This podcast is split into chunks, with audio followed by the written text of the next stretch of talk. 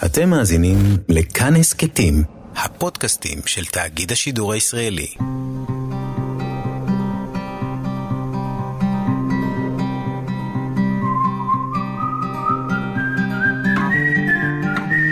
אחת פלוס חמש, אורחים וספרים עם ענת שרון בלייס. שעות הייתי יושבת בכיתה, מתבוננת במורה שיוצאים לה מילים מהפה ואני לא מקשיבה, אני רק מסתכלת על האור שנופל בזווית העין שלה ומקרין על האף, ויורד לשיפולי הפה ועל הצוואר ועל כפלי השמלה שלה. ואחר כך בגיל 30, כשאני יודעת שזה מה שאני עושה בחיי, רק מציירת, הרבה פעמים לא הייתי צריכה בכלל להסתכל בשביל לדעת לעשות את זה, להעביר את זה ישר על הבד. במין תחושה שהזיכרון זה כלי העבודה הכי חשוב שלי.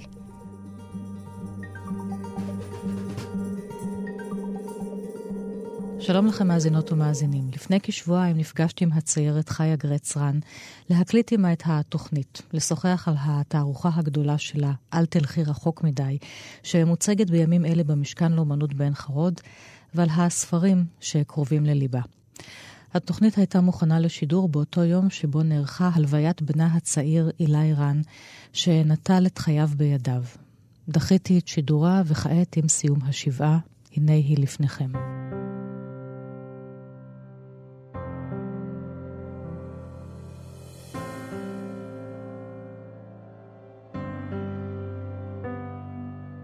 התערוכה של חיה גרצרן עצר שרון תובל ויזם אותה יניב שפירא שהיה האוצר הראשי של המשכן.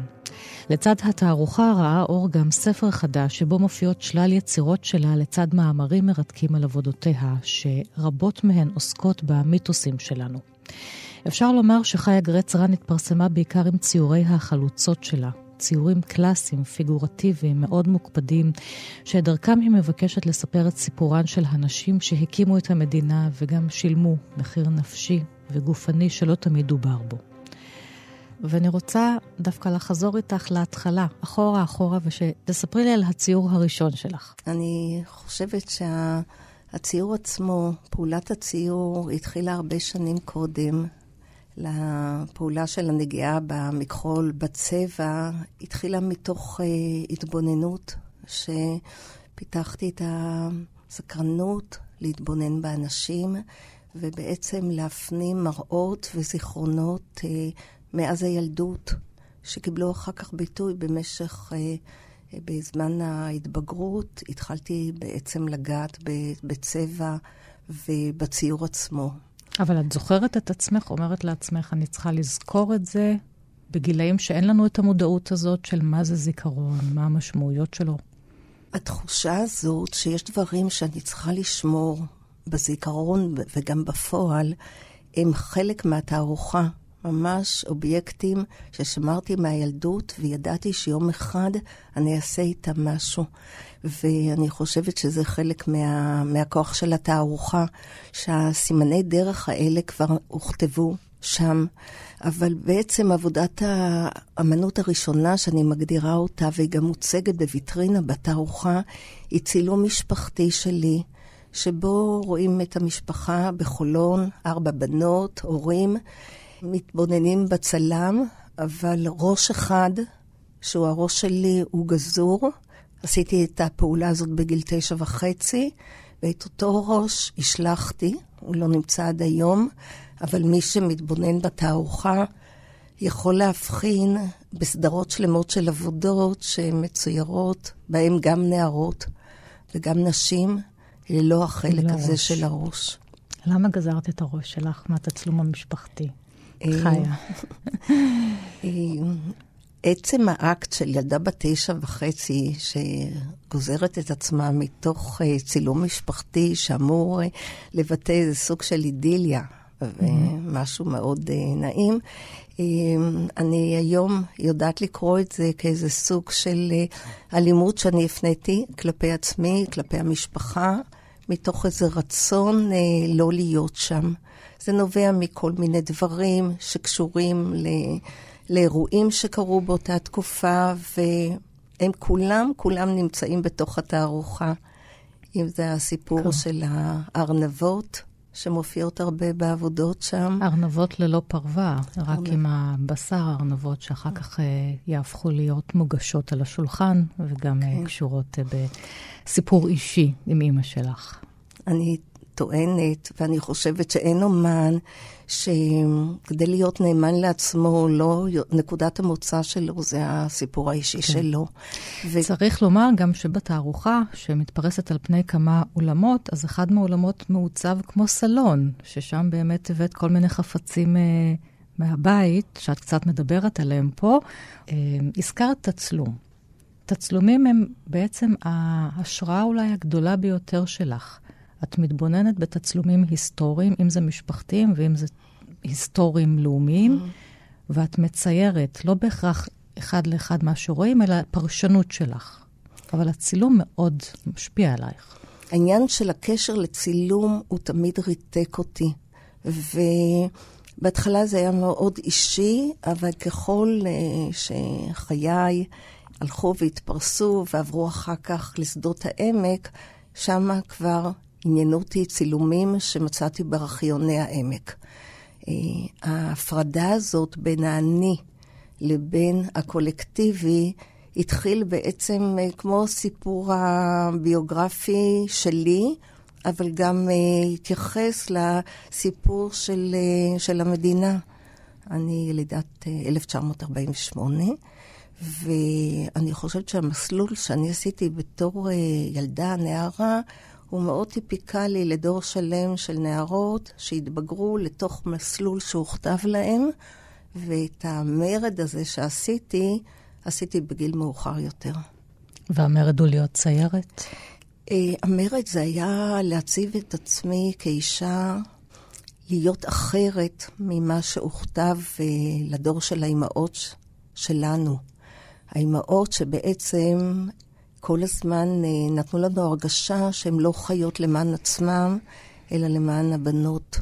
והוויתור העצמי שלהם, אותי כאישה, כילדה, דבר ראשון, קומם. את יד... הבנת את זה כילדה? בוודאי.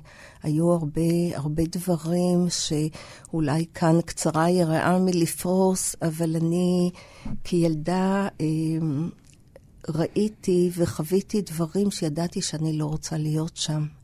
ויש אה, כמה עבודות שמצוירות על קרשי מטבח. כן. ששם אימא שלי עומדת כחלוצה צעירה.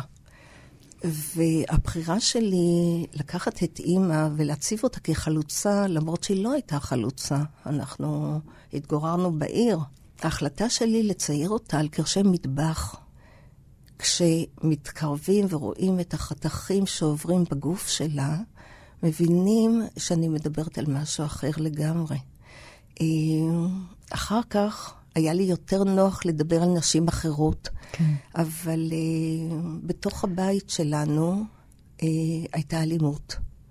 ובאותם שנים שלא דיברו על זה, אנחנו מדברים על שנות החמישים, אבל אני כילדה לוקחת את זה, את כל המשקעים האלה, והופכת אלימות אותם... אלימות כלפי אימא? כלפי אימא. mm-hmm. כלפי אימא, ואז אה, זה מציב לך תמונה, תמונת עולם של אה, דואליות. כי, כן. כי זה היה חלק מהשפה שעל דברים קשים לא מדברים. והצורך שלי לחשוף את זה, את, ה, את הדברים האלה, הם uh, הגיעו ככל שהתבגרתי גם כציירת.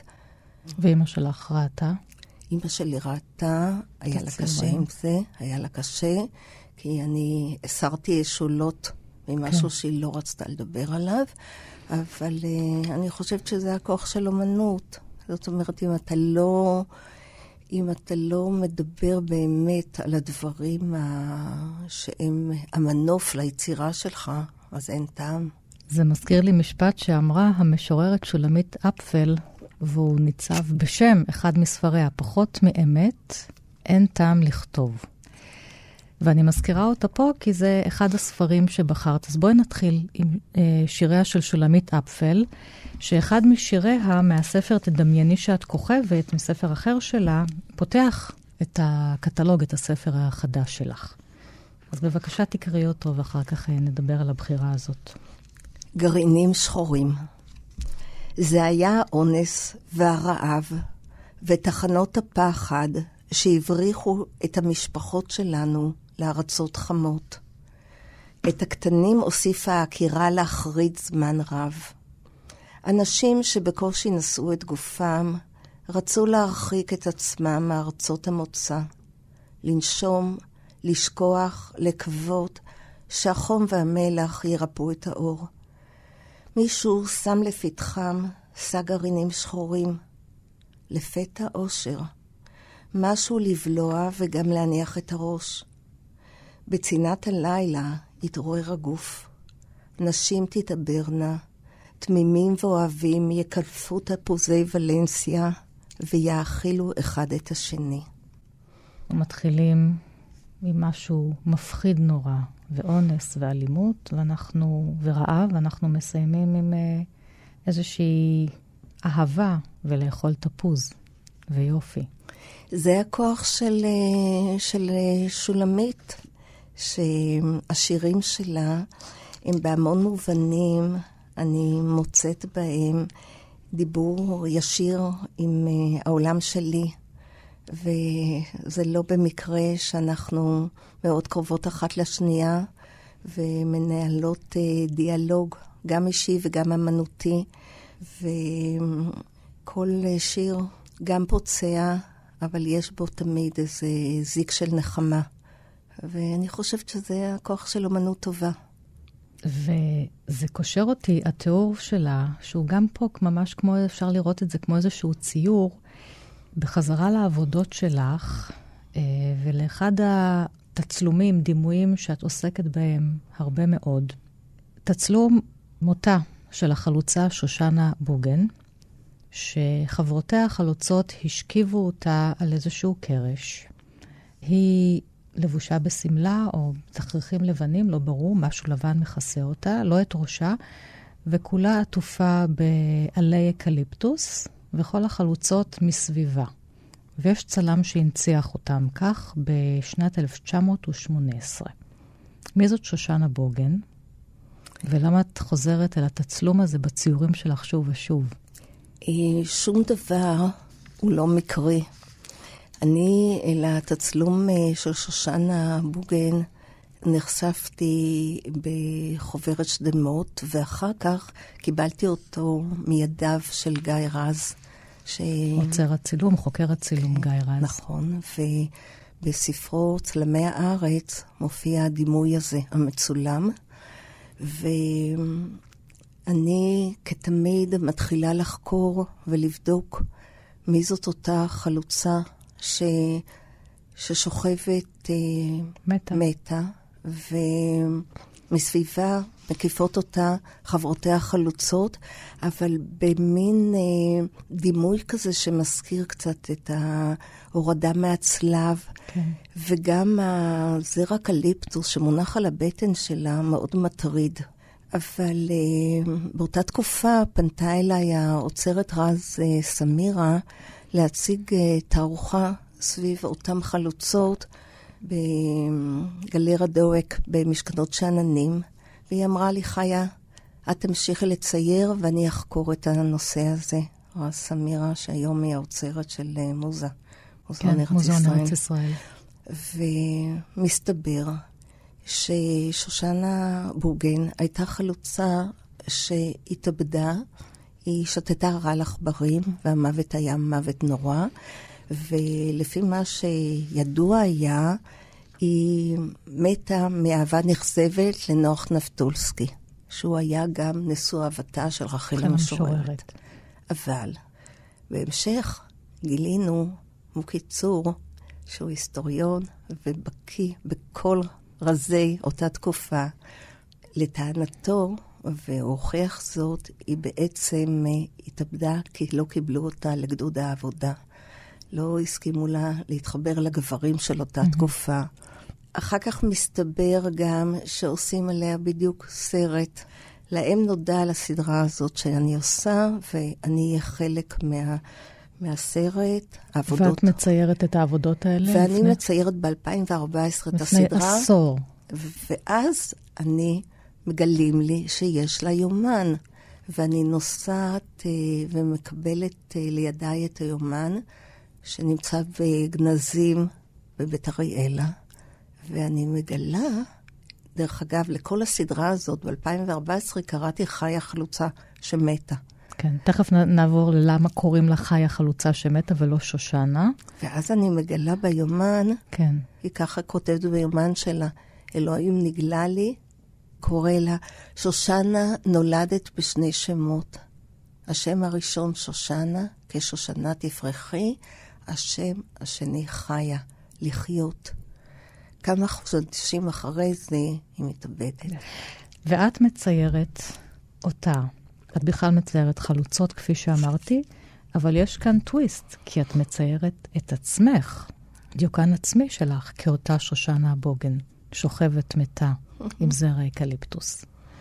השם שנתתי לכל הסדרה, חיה חלוצה שמתה, אני מערבבת ביני ובינה, מתוך איזה עוד פעם מין אה, החלטה של, אה, שאני פועלת ללכת וכבר לא להאחז בחלוצות אחרות, אלא להגיד, להגיע לליבו של, ה, של הסיפור ולהקריב כביכול את עצמי על מזבח האמנות, כשאני זאת ששוש... כמו שושנה.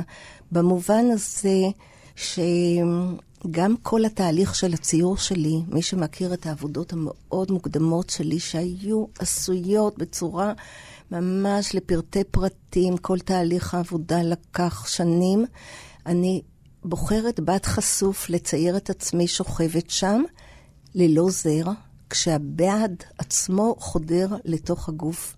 מה שרואים זה רק את עצמי עם סדין. את הפנים שלך. את הפנים שלי, מכוסה בסדין שגם הוא אכול, כמו איזה דיבור על הזמן שהולך ואוזל.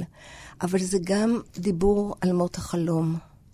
והתחושה ש... על מות החלום של מי? של החלוצות? החלום הציוני. החלום הציוני? התחושה שלי שאנחנו הולכים לאיזושהי מציאות שהיא הולכת לאיזה סוג של דממה, של איזה שקט, כי אל עפר תחזור. זה גם מתייחס אליי, אל תחושת הזמן האוזל. כשאני מדברת על זה, זה מאוד קשה לחשוב שעשיתי את זה בשנים שעוד הכל נראה נפלא פה. ואני... כן, את פותחת את התערוכה כמה ימים לפני השבעה באוקטובר. ממש. ואנחנו מדברות אחרי זה. ואת פתאום, את מסתכלת על כל העבודות שלך שעוסקות בבניין הארץ, גם במבט הביקורתי, כמובן הפמיניסטי, ואת מדברת איתי החלום הציוני, והנה מה קרה לחלום הציוני ב-7 באוקטובר, אבל אולי עכשיו אנחנו צריכות וצריכים לבנות אותו מחדש. חיה. נכון. אני אגיד לך, יש כאן גם נכנס האלמנט של האימהות. כן. אנחנו... המון מאוד בתערוכה הזאת. נכון. נשים, אני... אימהות, נשים שבעצם הן בונות והן מטפלות. הבנים שלנו, הילדים שלי, כבר נשלחים להילחם. הילדים היום במילואים, אבל כבר הדור החדש, הדור הצעיר של הנכדים שלי, גם הם כבר בעזה, וגם הם כבר שומרים על הגבולות. התחושה הזאת, זה לא של החלום הציוני הולך ואני מרגישה שכאילו אנחנו מאבדים את המשמעות, אלא התחושה הזאת של העקדה, של המעגל הזה של אדם שלא נגמר, שמחדש, אני תמיד מציינת את הזיכרון שלי מבית ספר עדה גורדון בחולון, שהיה עליו אה, פלקט של, כתוב היה עליו, טוב למות בעד ארצנו. Mm. אנחנו היינו דור שלא ערער בכלל על המשפט הזה. זה היה ברור שטוב למות בעד ארצנו. אבל כאשר הבן שלי נשלח לשם, אני, כל הגוף שלי התקומם מול התחושה הזאת שאותם אה, ילדים שהבטחנו להם שיהיה שלום, הנה הם עכשיו כן. יוצאים למלחמה. ואני רואה בתפקיד שלי כאומנית, במיוחד אומנית אישה, זה להעלות את השאלות האלה אה, שהן לא נוחות, ולהתריע. כאין אה, מישהו שמניף דגל. זה הדגל שלי.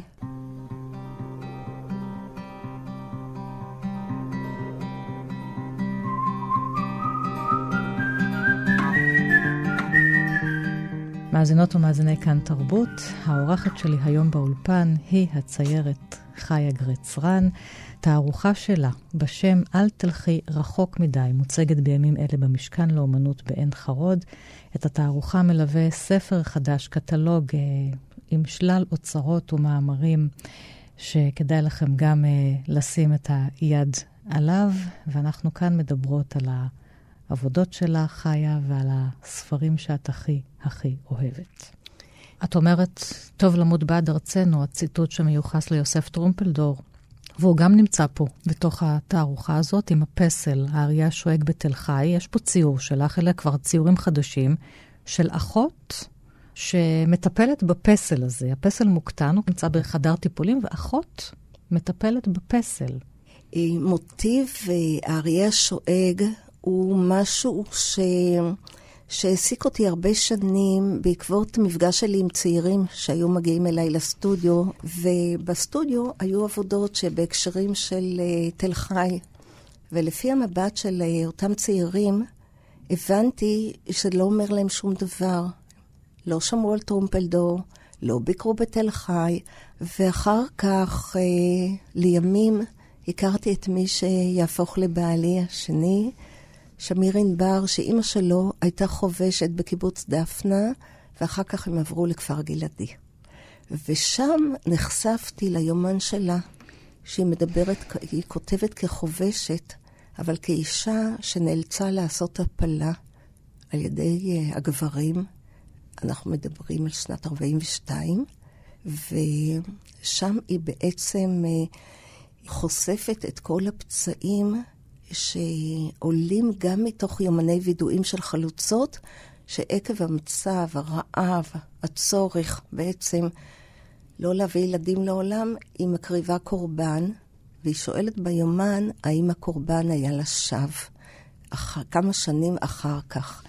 וזה הוליד את סדרת האחיות הרחמניות, שאחות מכניסה, הציור שאת מתארת, ענת, אחות מכניסה יד לתוך אינקובטור.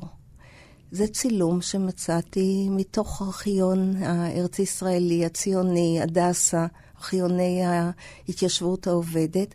בתוך האינקובטור שכב תינוק.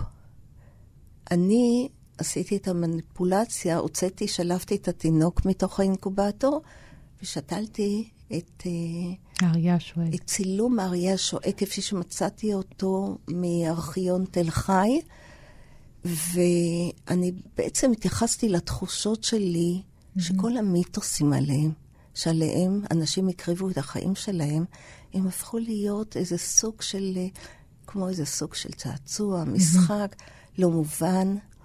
באה התקופה הזאת, באה בא השביעי באוקטובר, והפך את הכל על פניו. כאותו דור צעיר שחשבנו שלא מתעניין בפוליטיקה, והוא לא מכיר את מיתוס תל חי, הם אלה שמשליכים תרתי משמע את גופם, את נפשם, כן, בשביל להגן עלינו, על הדור הזה שלנו, שלא הביא שלום ופישל בהרבה מובנים. את מדברת על הרבה אומנים, אז יש לך פה גם כן עוד uh, ספר ששמו ספר הקבוצה, קבוצת השרון, תרפ"ו, תרצ"ו, הגות, לבטים ומבעי חלוצים, ואת רוצה לקרוא מתוכו קטע של uh, חלוצה. כל היומנים והתצלומים ההיסטוריים שמשמשים תשתית לכל כך הרבה ציורים uh, יפהפיים שלך, חיה. אני רוצה רק לספר על ספר הקבוצה בכמה כן. מילים. זה הספר השני שאנחנו מדברות עליו כאן mm. בתוכנית היום. ספר הקבוצה אה, שייך לקבוצת השרון, ושלימים אה, הפך להיות אה, חלק מהקבוצה, הייתה, הקימה את קיבוץ יפעת. אני אתמקד בחלוצה אחת שקראו לה צביה. הספר הזה, זאת הייתה מחברת בעצם, מחברת שהייתה מונחת ל... בחדר האוכל של קבוצת צעירים וצעירות, בני 16 עד 18, גיל הנעורים, כל התפיסה של החיים זה שחור לבן. אה, והם לא היו מסוגלים לדבר אחד עם השני בצורה אינטימית. ומה שהם עשו מדי לילה, אחד מהם היה מתגנב לחדר האוכל וכותב את אשר ליבו לתוך המחברת, ואותה מחברת אחר כך נאספה לספר שנקרא ספר הקבוצה. והנה אה, הצורך שלהם בשביל לשמר את, ה, את הלכידות החברתית, זה היה לנטרל את הזיכרונות מבית אבא, וגם לנטרל כל דבר שמעורר רגשות וכאב, כדי לשמר את הביחד. כן. והנה צביה כותבת ככה: הלכתי למשביר לקנות בגדים, חולצות, ובהיכנסי היה יחד עם הסדר התמידי של חנות המשביר דבר מה חדש, עילאי, שניסר באוויר. פניתי לצדדים, ולא ידעתי מה. רק הרגשתי אי מנוחה בנפשי. ואחרי רגעים, בעומדו על יד השולחן ובבוררי בסחורות, הרגשתי בפלא. מאי שם, מלמעלה, מהקומה השנייה, זלפו לכאן צלילים של פסנתר, הבאים בעקבות תנועות מרשלות, עדינות על גבי המנענעים. ומשנכנסו אליי לנשמה, התחיל ראשי סובב עליי, ולזרע היו לי הסמרטוטים האלה, הפזורים על השולחן, שלשמם באתי. צנחו ידיי, ובראשי חלפו, נאורו זיכרונות. והוסיפו הצלילים לחדר לפנים, הגבירו את אי המנוחה. לאפס היו כל החיים למול הבלתי מושג, המסב געגועים לעולם. לתמיד שניות זו, אליי, עד מתי? הרהורי חטא אלה על היקר והמאלף סוד, עד מתי? קיץ 1923, צביה. אני תמיד אומרת שהחלק הציורי זה החלק הכי פשוט בסיפור. אני הרבה מאוד יושבת גם בארכיונים, גם מלווה, מלווה את עצמי ב, בקריאה, מחקר, גם יומנים, אבל בעיקר גם עם מפגשים עם בנות של חלוצות או נכדות, בניסיון להבין ולפתור את האידיליה הזאת שניסו הרבה שנים ללמד אותנו שהיה שוויון ואחווה בין החלוצים והחלוצות. בעצם התערוכה מסירה איזה לוט שהושתק, ואני לא חושבת שיש אומנית שטיפלה בזה בצורה mm-hmm. כל כך אינטנסיבית כן. במשך כל כך הרבה שנים ברעיון הזה של לקחת ולהסיר את הלוט מאיזשהו קשר שתיקה שהיה בשביל לייצר איזה סיפור אידילי של התקופה. עכשיו, גם כל ה... כל ה... למשל, ערך העבודה, שהוא היה ערך מקודש כמו אלוהים מבחינתם, זה הצדיק את הכל. ואז את רואה מתוך היומנים האלה איך האנשים נשברים לאט-לאט.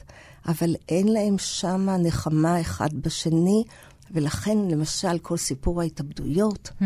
שמו קיצור מדבר עליו רבות, הוא היה פשוט כמו סוג של מגפה, שניסו גם להשתיק. אבל איפה, זה הסיפור הלאומי. אני שוב רוצה לחזור לחיה גרץ רן. את עושה עבורן תיקון, את עושה עבורך תיקון, התיקון באומנות שלך. התיקון הוא בעיקר עצמי. עצמך. בעיקר... דרך החלוצות. דרך החלוצות, דרך הכל. אחת פלוס חמש. אורחים וספרים עם ענת שרון בלייס. מאזינות ומאזיני כאן תרבות, האורחת שלי היום באולפן היא הציירת חיה גרצרן. תערוכה שלה בשם "אל תלכי רחוק מדי" מוצגת בימים אלה במשכן לאומנות בעין חרוד. הזכרת את מוקי צור, אנחנו נשארים באותו אזור של הכתבים של החלוצים והחלוצות. הוא כתב ספר, אביב מוקדם, שמוקדש uh, לסופר ולמשורר צבי שץ, שגם היה חלוץ, ואסף כתבים שלו אחרי מותו, והספר האור uh, בעם עובד, שמו קיצור ערך. ואת רוצה לקרוא קטע שמתייחס, שצבי שץ כותב על שושנה בוגן, אחרי התאבדותה. מסתבר ששושנה בוגן היא לא, היא לא הייתה אישה רגילה במובן הזה של עוד חלוצה, אחת מיני רבים.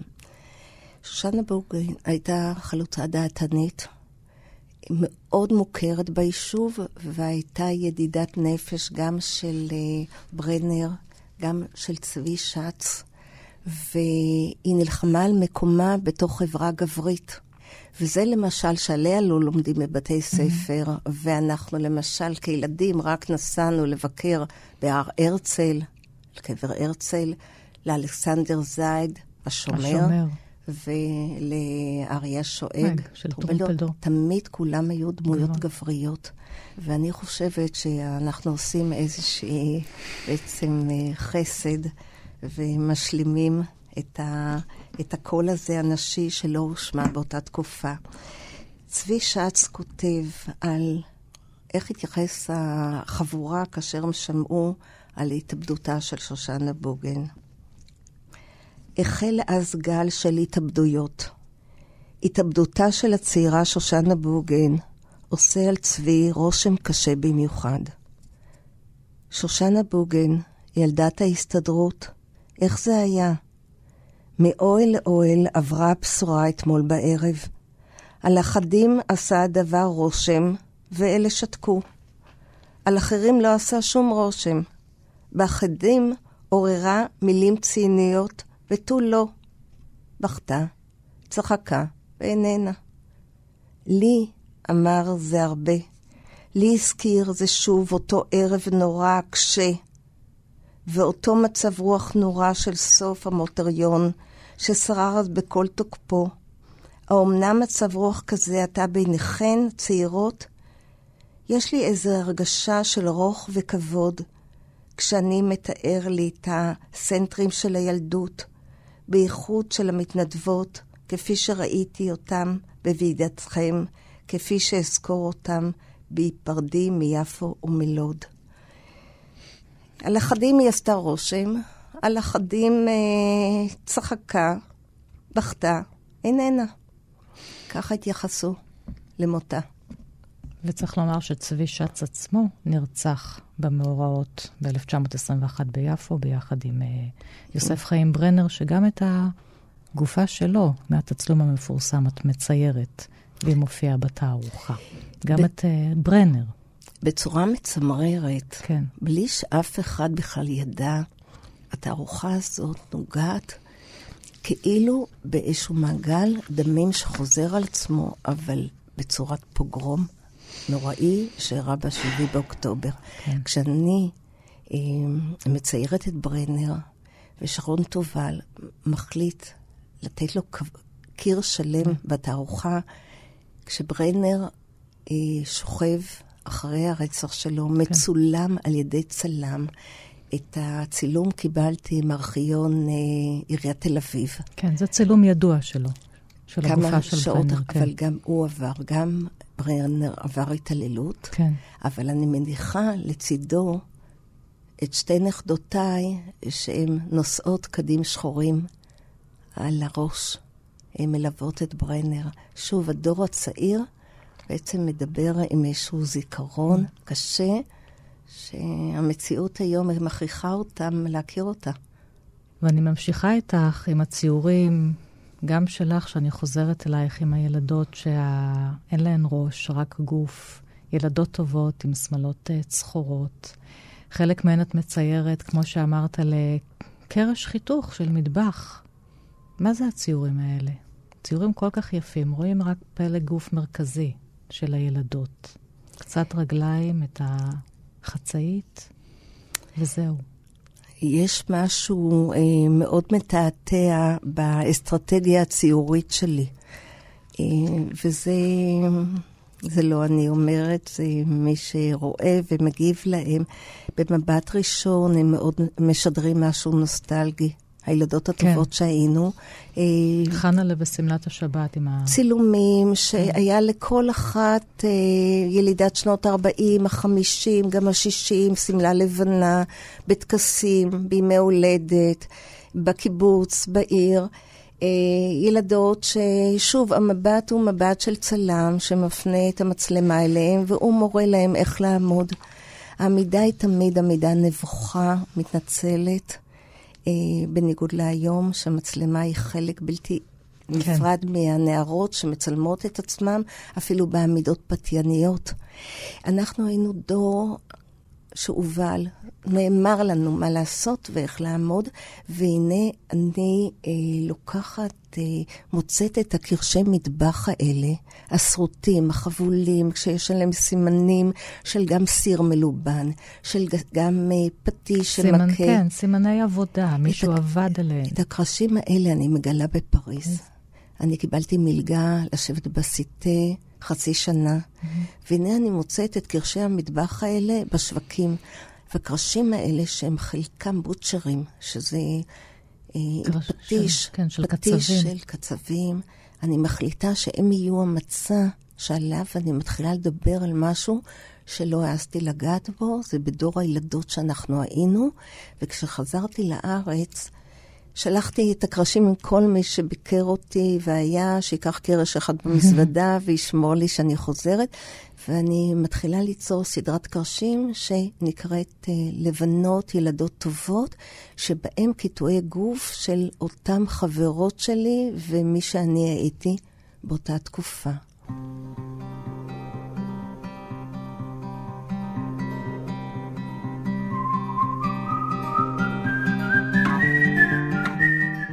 זה מוביל אותי לספר הרביעי שבחרת, אוטוביוגרפיה דמיונית, של במאית הקולנוע מיכל בת אדם, שזה אכן ספר אה, אוטוביוגרפי שמבוסס על חייה, וגם היא עשתה סרט ששמו איה אוטוביוגרפיה דמיונית. יש כאן אה, גיבורה, איה, במאית סרטים, שמביימת סרט אוטוביוגרפי על עצמה, על ילדותה. אה, אימא שלוקה בנפשה, זה סיפור אמיתי של מיכל בת אדם, והיא גם, היא ואחותה נשלחו אה, לקיבוץ מרחביה, שם הם גדלו ללא ההורים. ואת כל הדברים היא כתבה בספר וגם רואים בסרט, וכל הזמנים שם מסתכסכים. הילדות והבגרות והמציאות והדמיון והסרט והספר, לא ברור מה נכון, מה לא נכון, הכל שם נכנס לאיזה מערבולת דמיונית. אה, ואתן גם בקשר מאוד טוב, את ומיכל בת אדם, וביקשת לקרוא מתוך הספר שלה. למיכל יש פסקה שאני מאמצת אה, ליבי. כן. בשבילי אין פעם והיום, אין מוקדם ומאוחר. הכל נמצא בכל רגע ורגע. מה שקרה באמת, ומה שעזיתי או חלמתי, אין גבול ביניהם. הכל הופך בתוכי לזיכרון רגשי אחד, שהוא האוטוביוגרפיה האמיתית שלי. וברשותך, אני אקריא קטע מהספר. תהיה לנו בקרוב אה, מפגש אה, עם מיכל בתערוכה שלי, מפגש שאני מאוד מאוד אה, מתרגשת לקראתו, ותנחה אותו האוצרת גליה בר-אור. ובואו גם יוקרנו קטעים מהסרטים שלה. האוטובוס שט כמו סירה בנהר.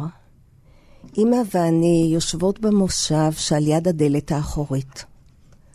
אני רואה דרך החלון כלניות, ויש בי שלווה שרק לעתים קרובות נופלת בחלקי. פתאום, בלי להגיד כלום, אמא קמה, משאירה את הארנק שלה על המושב והולכת אל הנהג.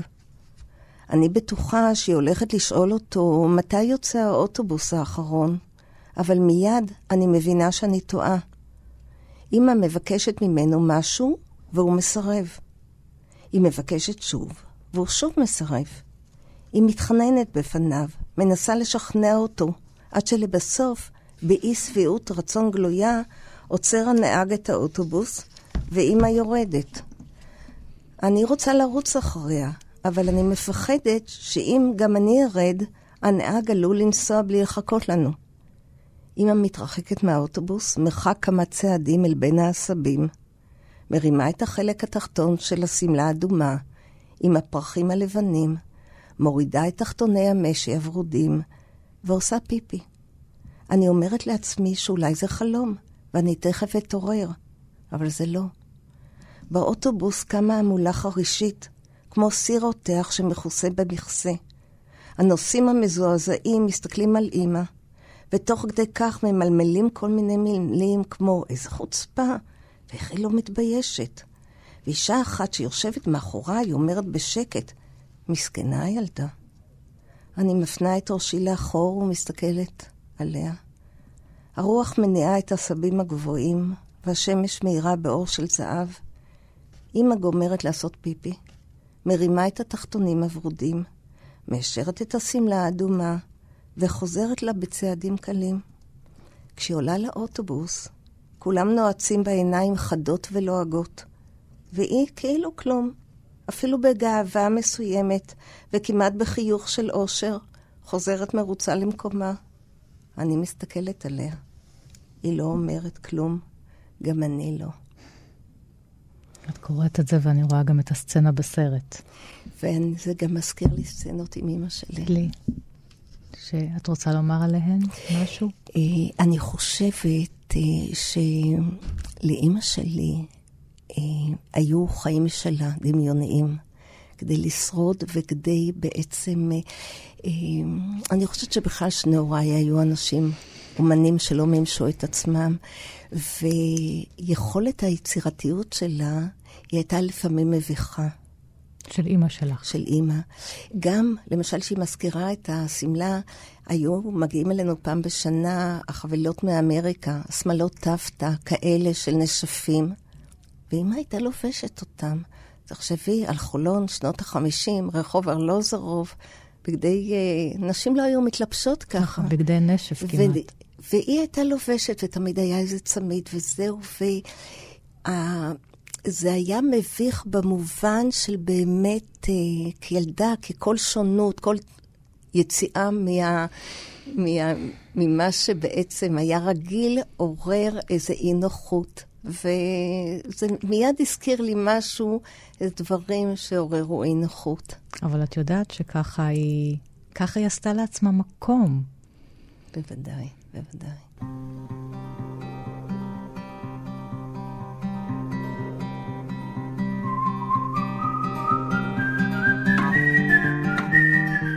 נדבר על עוד דמעה אחרת לסיום, שמופיעה בספר החמישי שבחרת, רומן.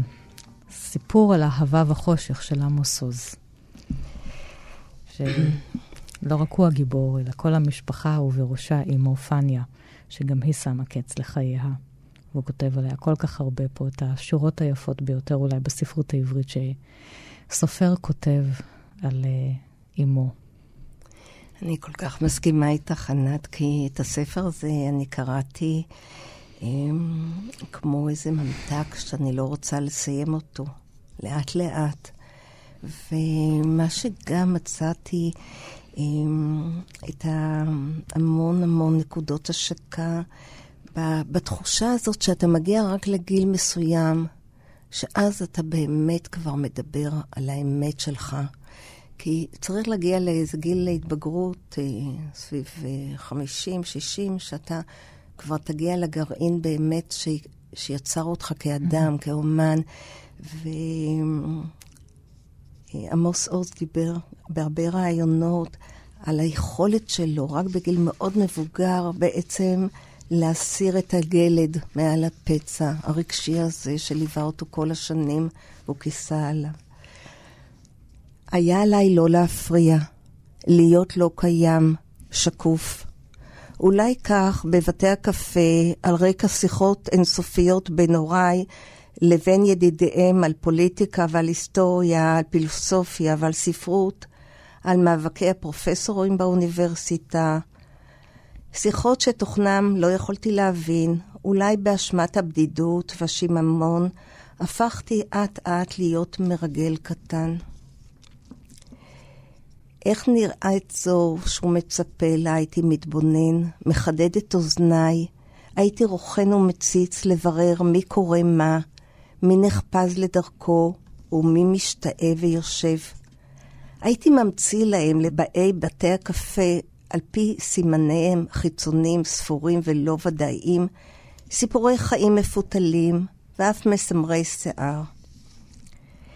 עיניי ניסו לשווא להימלט מפני צדודית חזה נדיב של אישה בשולחן הפינתי. משיב עליי תחומו. האישה הזאת אולי מחכה כאן לאהובה שהבטיח לבוא ושכח. על כן היא יושבת לה ומעשנת ככה, בהתמכרות, בייאוש. ספל קפה שחור מונח לפניה. מכאן הייתי ממשיך וטווה את קורי העכביש שלי. הדמיון היה מצייר שדרות וגנים, ספסל שטוף אור ירח, משעול המוביל אל בית קטן, מוקף חומת אבן. עד היום אני מכייס כך, בייחוד זרים. התכונה הזאת של להתבונן, שככה התחלנו את הרעיון, כן. את השיחה שלנו, אני חושבת שזאת הייתה אולי המתנה הכי גדולה שקיבלתי. כי לאימא שלי היה משפט שאני תפסתי אותו כ... כמשפט שמטיל בי איזשהו דופי. היא הייתה אומרת לי, חיילה, זה לא יפה להביט ככה באנשים. הלהביט ככה באנשים נתפס בעיניי כמשהו שאולי הוא לא טוב. אבל זה היה בעצם, אחר כך הציוד היה חש... הכי חשוב שפיתחתי. שעות הייתי יושבת בכיתה, מה שנקרא היום בעיות קשב וריכוז, מתבוננת במורה שיוצאים לה מילים מהפה ואני לא מקשיבה, אני רק מסתכלת על האור שנופל בזווית העין שלה ומקרין על האף, ויורד לשיפולי הפה ועל הצוואר ועל כפלי השמלה שלה. ואחר כך בגיל 30, כשאני יודעת שזה מה שאני עושה בחיי, רק מציירת, הרבה פעמים לא הייתי צריכה בכלל להסתכל בשביל לדעת לעשות את זה, להעביר את זה ישר על הבד. במין תחושה שהזיכרון הזה, זה היה כלי העבודה הכי חשוב שלי. ולכן כששואלים אותי מתי את התחלת לצייר, זה מאז שאני זוכרת את עצמי. בואי נסיים בעוד ציור שיש לך בספר, הוא לא נמצא בתערוכה. אנחנו בתוך יער, מרחוק רואים אה, חבורת אנשים יושבת אה, כמו פיקניק או משהו כזה ליד שולחן, ובחזית יש פסל של אישה, ומחבקת אותו אישה אמיתית, שמחייכת.